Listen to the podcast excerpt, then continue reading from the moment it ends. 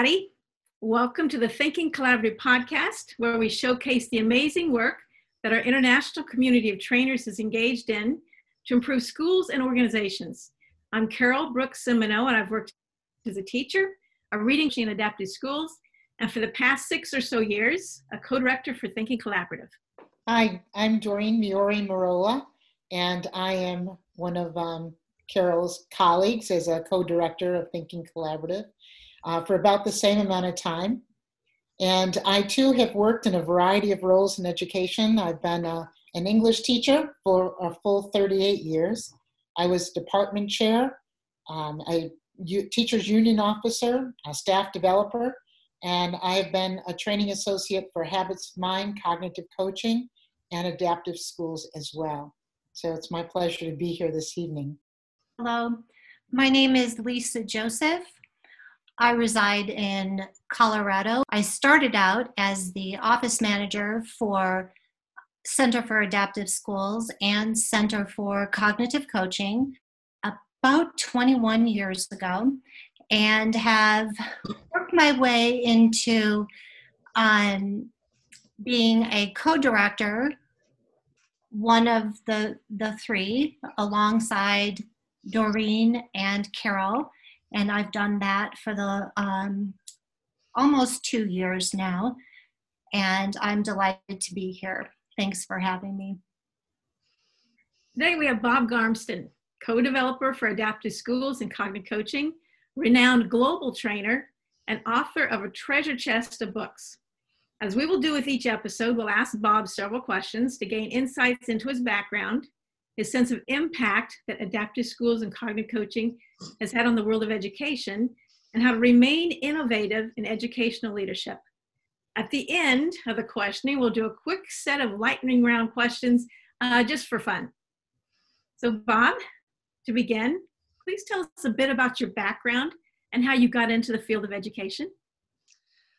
Well, how I got in is a delightful story. Uh, my background is uh, high school dropout, uh, U.S. Navy, GI Bill, uh, and uh, entered teaching by meeting a man in an elementary school. His name was Howard Rolfe. And I was between jobs at the moment. I was going to junior college between jobs. And um, so I was working for the local newspaper uh, going from elementary school to elementary school, talking to fifth and sixth grade kids, telling them that if they were to get a newspaper subscription with their family, they'd get this neat, neat um, uh, gift, you know, of, of, of a set of steak knives. And what's really strange about that is earlier I had sold Cutco cutlery, which is the, the world's primo uh, knives. At anyway, Howard Rolfe stood in the hallway. He would not let me in the classrooms, but he stood there for probably an hour and a half, two hours, and he told me what his vision was for education.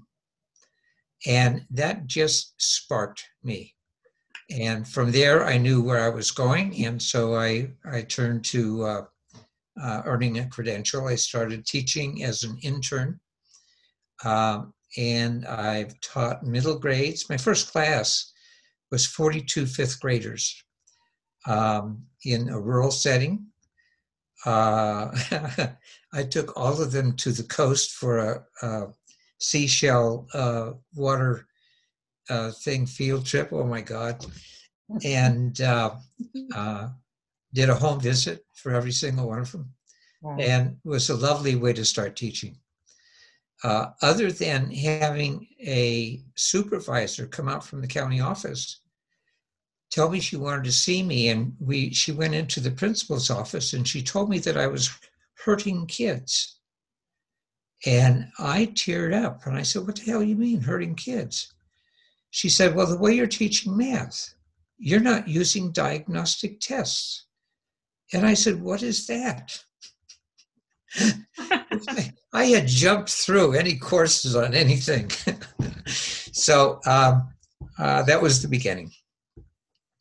Uh, from there, a, a uh, resource teacher in Marin County, a uh, teaching principal, uh, a director of instruction in two different districts, and then um, part of a team serving as a principal in Saudi Arabia to um, individualize instruction for the Aramco school system. And the pattern that we were using, we were using uh, Project Plan, computer assisted learning. So we had individual units for kids in social studies, uh, math, language arts. And each day in the morning, teachers would get a printout of how their kids did yesterday on a quiz. And based on that, teacher would group them, provide instructions, what have you. So it was uh, uh, it, it was an incredible adventure for them and for everyone. And it's there that I learned one of my most important uh, lessons in education. Uh, and that is, I learned, I, maybe I invented it, I don't know, but I came to realize that there was a good risk assessment uh, algorithm that I could use. And the risk assessment algorithm goes like this How much can the system hurt me? Well, you know, bad records and, and, and, and, and even fire me. Well, how much can the system reward me? And in that setting, there was merit pay and all this kind of stuff. And if you decide that neither one of those are that important to you, then you do what's right. You do what you think is right. So that was an early lesson in a, a very odd and delightful setting. So you had a really unique journey, um, and you were offered a vision that really tugged at the core of who you are. And through your professional journey, you touched many, many levels and many hearts. In the end, you found that there was a true balance between risk and reward. Mm-hmm. And you knew that when you were centered, um, you were able to discover what was right and what was best. And I would say more than balance between risk and reward,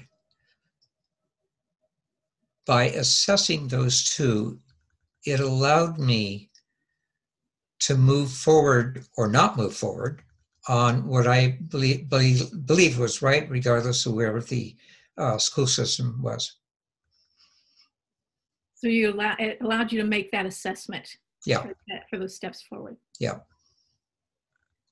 Uh, Bob, for people that aren't familiar with um, your memoir, certainly uh, when you, you say that you were a high school dropout and ended up doing the things that you've done, um, reading your book, I Don't Do That Anymore, is, uh, I think, a, a, game changer. I think that they can get, really get to know you uh, on a, a very different level and know probably why you were both uh, an intuitive teacher and um, an empathic and compassionate teacher who mm-hmm. really wanted to do what was best for both the students and your colleagues.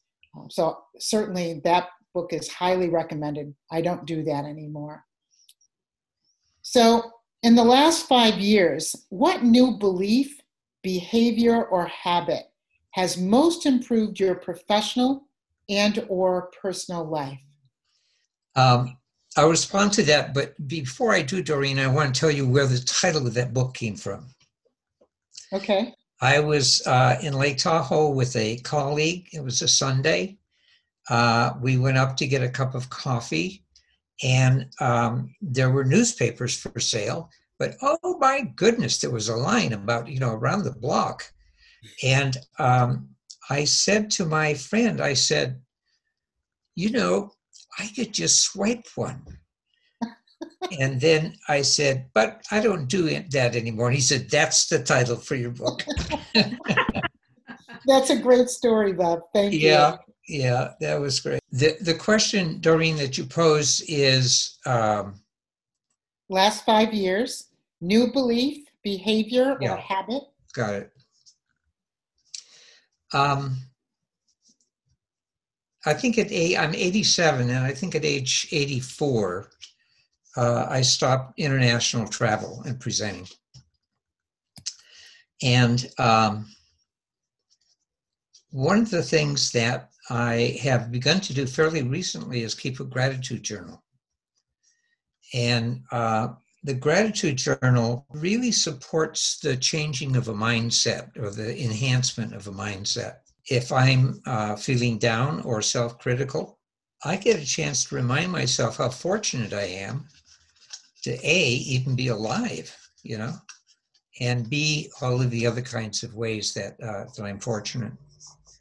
The gratitude journal prompts me to look with empathy on the behavior of others. And that's always been a tendency of mine, but it's it's really increased it, uh, enhanced it. Along with that, it has been an identity shift for me. Uh, leaving the active part of this work, uh, as uh, William Bridges tells us, one goes through a transition or through transition zones that are tough. And uh, I had a tough time first year. And one of the major issues that that grew out of that was clarity about who the question who am i and um, a big part of that was that i am a partner uh, with my wife and i had been traveling you know everywhere had never been home well, I was home, you know, to get my socks. But so uh, all of that, uh, all of that was a big shift, and that's part of the gratitude piece.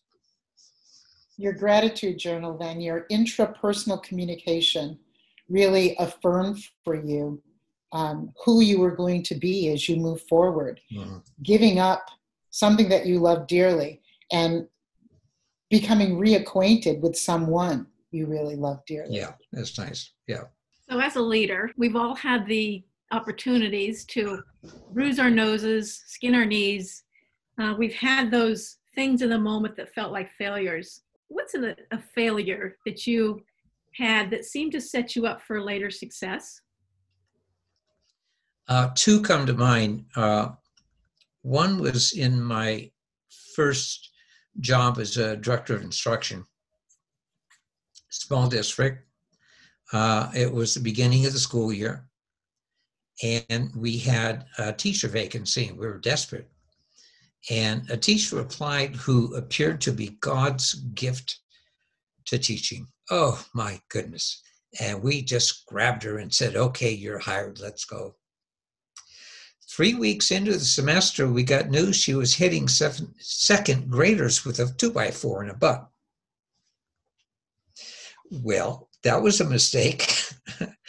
and um, we were eager, of course, for a teacher, and we probably didn't check uh, background enough. And so that's a simple lesson about being sure that you check uh, references and backgrounds and what have you. But the lesson took another twist when I was in Santa Cruz, uh, also serving in that role. And we were hiring a woman, I forget for which position. And man, she was magnificent.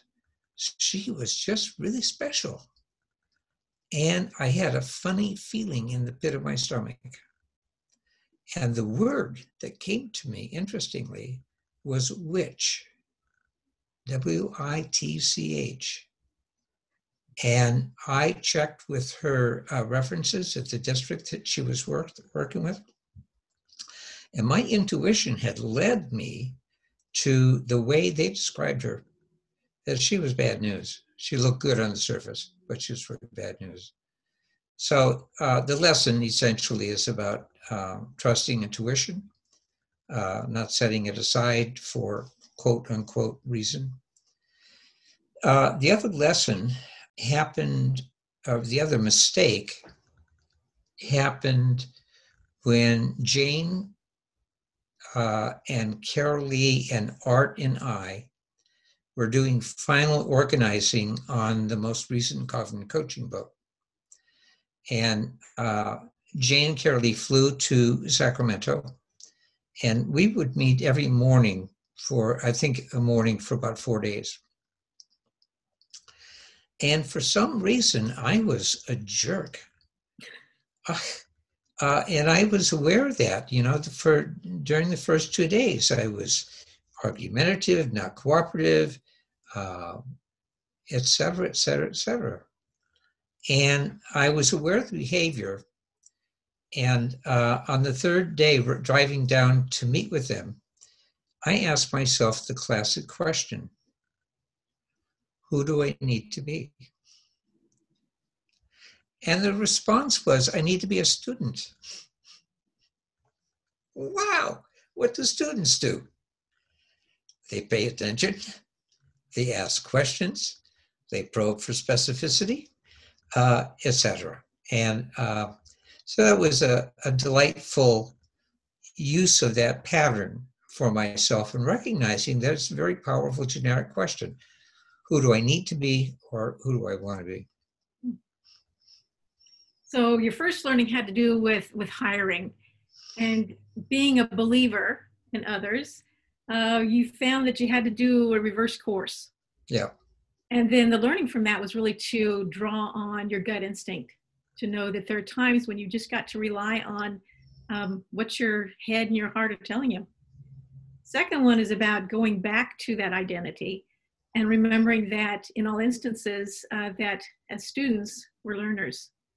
And we take on that the the behaviors that match that identity.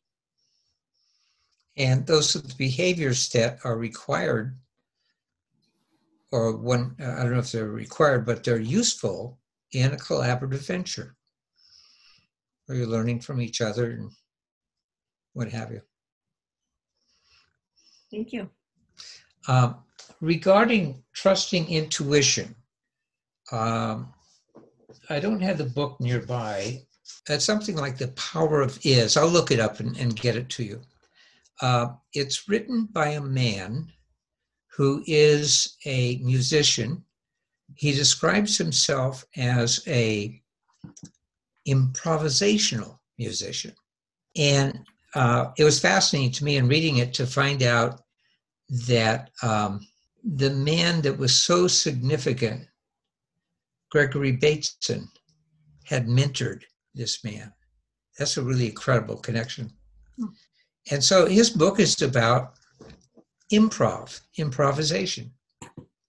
And he tells a lovely story of Martin Luther King uh, giving the uh, uh, I Have a Dream speech and a friend of his had helped him work through that uh, language that he was going to use, and the friend was sitting on the on the podium when Dr. Martin started.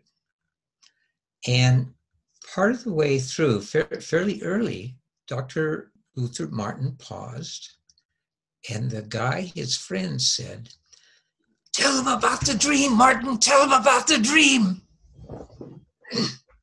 wasn't part of the script, but that launched him into improv. Now, in, in improvisation, one carries the seeds, you know, that you build something from. And he had talked about that before. He might have used some of it in a speech somewhere. And as you know, that's one of the most powerful things that we recall uh, from Martin Luther King that day. So, improv. Carolyn McKanders and I are uh, writing a book for teacher facilitators. And we're very nearly done. I think we call the mindset something like prepare, but don't attach yourself. Prepare, but don't attach yourself. And each of us know that our best work comes from diligent preparation but we don't stick to the script that we've devised. We branch from there, we move from there, uh, and we respond to what is happening in the moment. So uh, that's a nice piece from that book. And so that's really that part of that um, being able to flex in the moment. Yeah, yeah. Going yeah. with your instinct and impro- um, improvising. Yeah, yeah. So your proclamation that there are too many books in your office um, leads right into the next question that we have for you, which is, which is, very appropriate. So you're a prodigious and voracious reader. You just a little earlier said that you um, are still part of a, an international book club. What do you think um, for you is the book or books that has most influenced your leadership? I think hands down, it's a book I'm still reading. And the book is called Caste, C A S T E, by Isabel Wilkerson.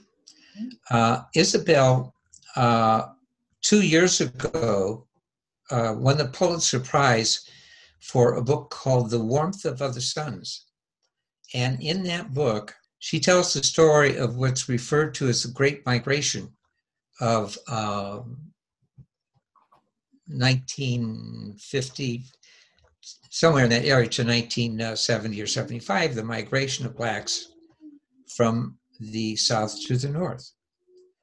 And reading that book is like, is like getting punched in the gut many times as you get the experience that uh, some black folks have had. The current book, Caste, C A S T E, she is saying essentially that the racism or discrimination issues that we have in this country are buried very deeply in our collective reference system. That's my language, not hers, but in our collective reference system. Um, and she goes on to, uh, in part, uh, talk about, well, two things. First of all, 1934, uh, when Nazis had come to power in Germany, uh, they sent people over here to study how we treated blacks. And they came to study that because they wanted to learn from us to apply those lessons to Jews. I mean, that is just mind blowing, just mind blowing.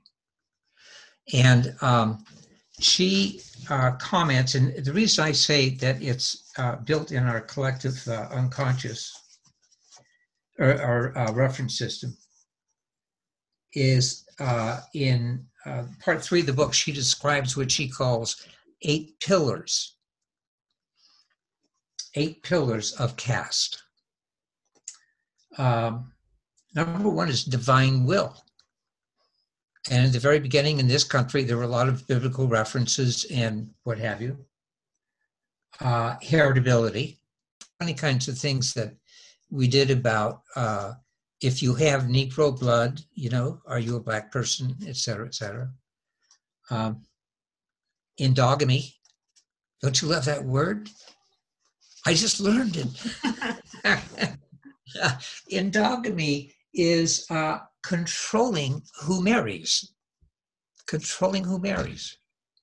And so on and on and on and on. There, there are uh, many other things that are so structured, uh, uh, structures built in to the way we live and operate that uh, I think it's just a, a deep bearing in the uh, in our collective unconscious. She tells one story about Martin Luther King visiting India. By the way, she says three countries have caste systems India, the United States, and Nazi Germany. So um, Martin Luther King is visiting India, is giving speeches, and at one place he's introduced like this This is Dr. Martin Luther King. He is an American untouchable. Holy mackerel. Holy mackerel. And uh, so she goes on in that vein. Reading the book, you, you can't look at us or others or oneself the same. And certainly, these are not simple issues to be able to address. So this book really highlights for um, you the foundation, the literal structure, when you talk about pillars that this country was founded on, that it became the house, and it was built on um, systemic racism, and is causing you really not that you haven't before, because certainly you have, but to even take a closer look at white privilege and who you are as as a leader who you are as a, a person who walks in this world with people who um, have been diminished by the, the structure that we built. Yeah. Yeah. Um, I've heard somewhere, I don't know, maybe it's in the book or something, uh, a black person uh, kind of responding with, I don't know if it's the word is surprise. Uh, it's, it's, it's more like, oh my God, when a white person gets something about their experience, you know? An epiphany. Yeah, yeah. And Thank they you. always sit back and laugh because for us, it is uh, this moment of enlightenment when Yeah. we finally start to get it. Yeah, absolutely. Yeah. So, uh, Caste, the origins of our discontents. So you've referenced some times that we're living in, and right now, the- you know, they, they appear to be very turbulent, and they can offer us opportunities to change who we are and, and also what we do. Knowing that educators are digging deep and, and really reflecting on their practice and their beliefs, what do you think might be the most important questions that educators should be asking right now? Um, I thought about that, and I thought about the question who are we talking about when we talk about educators? Talking about teachers, talking about administrators, talking about scholars or professors. And I think the questions are different uh, for, for those groups. Um, for teachers, I think the question is a, a question that's that's always there, always, always has been there. How can I serve? How can I serve? You know, the totality of who I'm working with, children. For administrators, I think it is more of a question like how can I or what do I need to do to be totally passionately committed to learning in three areas. And simply uh, efficacy would be one area, uh, interdependence is another, and I think citizenship is the third. We need an educated citizen, citizenry. My God, you know, big time. So those questions uh, differ on who the question is being directed toward. Mhm. Uh, and really, it's about finding that passion. It's about learning to serve and then calling on energy sources and states of mind and becoming good, responsible citizens to this world. Yeah. And helping students. I I was going to say this, and Carol and Doreen, I think you have some experience about this at international schools. Um, students in those schools very often have a sense of being a world citizen. So it's it's citizenry in terms of paying attention and uh, contributing and making things better. And uh, our schools lack that. Uh, and so that that's what I'm referring to is having that that awareness that I and we are part of a democratic system that we are, I'd say, responsible for being knowledgeable and participating and contributing. Uh, so, and really, the the draw for international work, uh, and really the intoxication of it, is that you get to see the world from a different view. Yeah. Yeah. Yeah, and the curriculums, I think, uh, are often uh, aimed at, uh, for example, uh, when I was working in Tanzania with uh, Bill Powell and Ochan Powell, Bill had an ongoing project of serving a, a leprosy com- uh, community. And in all the international schools, something like that is going on. It's that true commitment to others, so that true serving. Yeah. You've talked a little bit about the need for teaching empathy, citizen, citizenry, citizenship. Um, and certainly things are changing in all around the world in education very, very quickly. But if you had a crystal ball, Bob, and you could see into the future, 10, 20 years down the road, what might you see education looking like, feeling like? Well, it, is this the last question? Is yeah, this, well, before we do the lightning round, yeah. You, you said you saved the easiest question for last. That's the easiest. if it is, we're going to record it and we're going to sell your answer. You betcha. You betcha. oh my. Oh my. Well, as we all know, uh, in an adaptive world, this affects this, that affects that, and you know, we're in a popcorn machine. So if the right forces are at work, uh, what I would hope to see is a number of schools, and I say not all schools trying to be a, bring some realism to it, but that a number of schools that are that have thoughtful leadership and teaching members and are using adaptive principles would have cleared out all that stuff that we do that's unnecessary.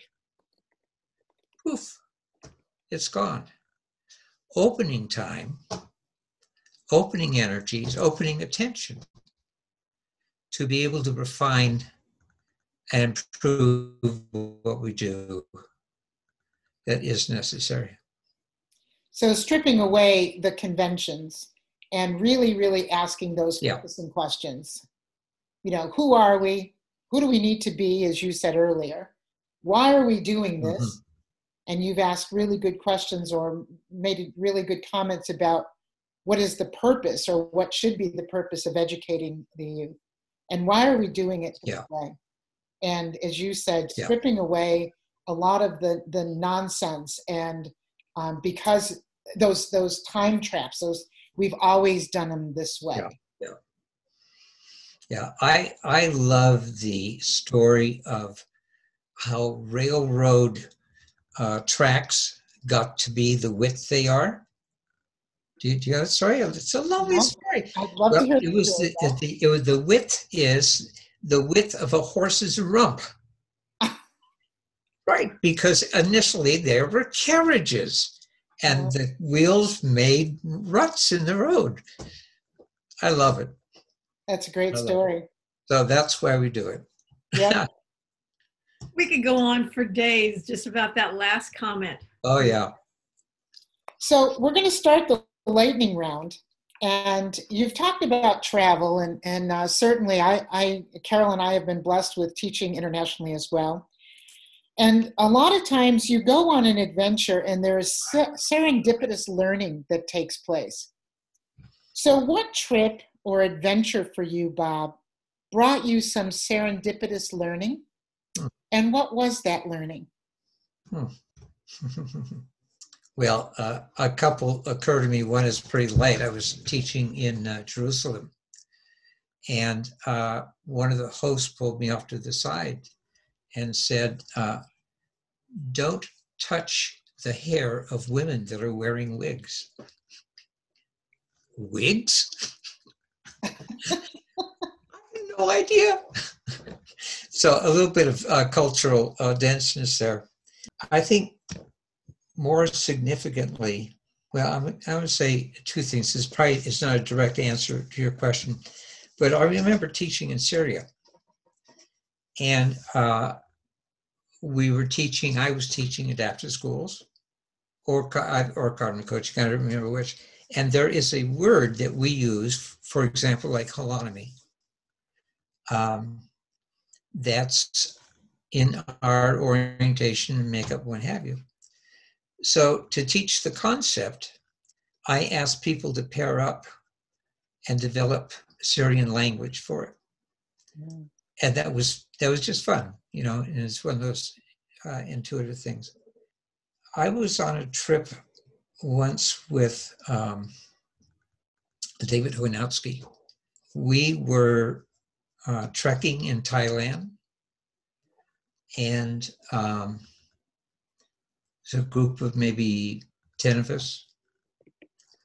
And one of the persons that was with us was a female speaker who had been a speaker at the, at the conference that we just left.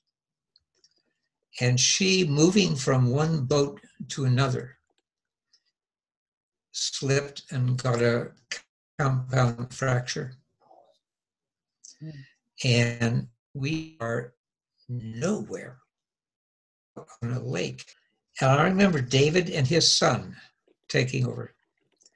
And they um, bundled her as best they could, got her in a boat, took her to a land place, got her in a car. My God, they had to go six or eight hours in the car, but to take care of her. And uh, for me, it was just another rich reminder leadership, responsibility, ownership, stepping forward. So for you, a couple of things. Um, one is around the fact that we that we get locked into our own cultural bubble, that we are delightfully and sometimes embarrassingly unaware of what is happening in other cultures. Uh, another is around mm-hmm. language, and that things don't really live in the world unless they have a name, unless you can you can name it. So for you to be able to um, recognize that and have the Syrian participants explore what might be a language for that concept of holonomy. And the third is that no matter where you are or who you are, you sometimes have to just step up and be counted as a leader, even if you have no leadership role. Take things into your hands and take charge. See, you guys could have done the whole session by just bringing out the paraphrases and just do that and be shorter for people to listen to. Oh, yeah. Well, you know, here's round two. Here, here's a little softball for you. Okay. What's your favorite right. fast food? Uh, I would say uh, caramelized popcorn. It's not probably not on the fast food list, but it's a junk food that uh, uh a daughter-in-law makes that just unbelievably good. You found it addictive. Oh, it is. Yeah, absolutely. So here's here's an interesting and odd one. This was one that um, really threw Jill when we interviewed Jill. Um, what's well? I'll give it to you both ways. What smell do you absolutely have an aversion to, and why? I was going to ask you which one you love, but it might be caramelized popcorn. it might very well. I think a smell that is aversive to me is the smell that I encountered initially as a kid in the Oakland area on the water. We would break into uh, uh, rafts, army rafts or something, that were equipped with um, GI food and cigarettes, and what have you there's a there's a sewer like cell at the edge of uh, that body of water. And that's what I recall. Mm. So, probably for a couple of reasons. One is what you were doing when you smelled that smell. Yeah. That for you still is a little bit haunting and tugs at your heart, right? Yeah. And uh, what they say is that the olfactory sense is the s- sense most closely related to the memories that sit Yeah. in our heart. Yeah. And there you have it. Yeah. Okay, one more. One more for the uh, lightning round. Bob, who, who inspires you? Oh my God. Art, art inspires me. Art Costa. Um, Bruce does. Bruce is a pain in the ass because he remembers everything. We won't tell him you said that. Oh my God. I early on with art, I I discovered that making presentations with him, he just opens his mouth and he's got paragraphs, well-formed paragraphs with good grammar and everything that come out. My God, Arthur, where does that come from? Oh. I've had many, many people in my life that have inspired me. Been very fortunate. Carl Rogers is one. I spent a fair amount of time with him. Uh, Fritz Perls, I spent a little bit of time with him. Um, Caleb Gattegno, we talked about Caleb at a conference once, a symposium once. My first principal, who was uncannily uh, intuitive and uh, and smart uh, in a practical way. My first educational mentor, she was uh, director of curriculum in a school district in um, Marin County.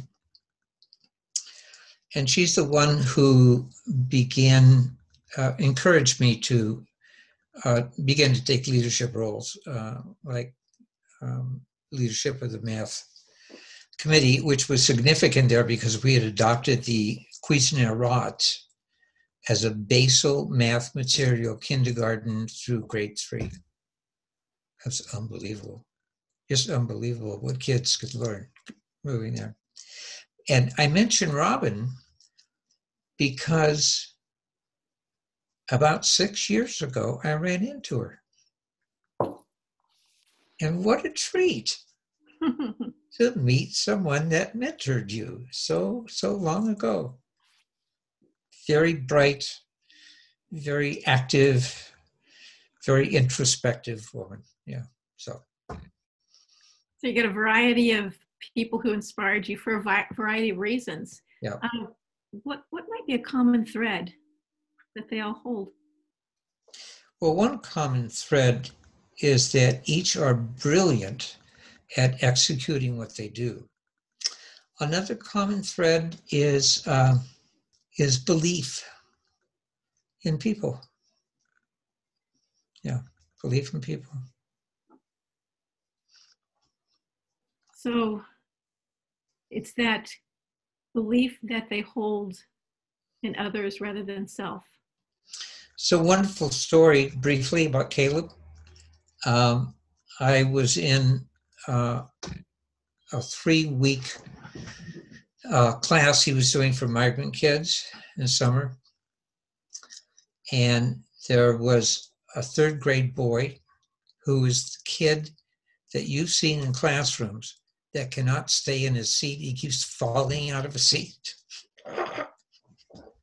Well, Caleb has him up front working with him. And Caleb uses a pointer, and uh, the process is beautiful. When a kid gets stuck, he just goes back to uh, an earlier thing that would help him unlock it. And Caleb worked with this boy for 20, 30 minutes. And pretty soon Caleb said, Well, you know, so uh, why don't we take a rest, go to recess? The kid says, No, I want to get this. And that was Caleb's effect on people. It's beautiful. Yeah. So they really, who they were, the beliefs they hold, inspired others. Yeah. Yeah. Well, we want to say thank you for listening to um, the Thinking Collaborative podcast that we did this evening. We offer many thanks to Bob Garmston, uh, delightful, regaling us with stories and wisdom, and for Ryan Gleason and Jill Hank for their, their Hanky for their technical support. Uh, please go to our website at thinkingcollaborative.com for resources, books, upcoming seminar opportunities, and follow us on Instagram or Twitter at think underscore collab. In our next podcast, we'll be interviewing Ryan Gleason. And um, you know a little bit about him. He is, as you already heard, one of our tech giants. And he um, is in California at Las Virgenes School District. So we will be talking to him soon, and we'll, we hope you'll tune in. Bob, thank you again for a delightful evening, and thank you for the generosity of your time. Well, thank you. It's a pleasure, a very rich pleasure just to be with you. So thank you.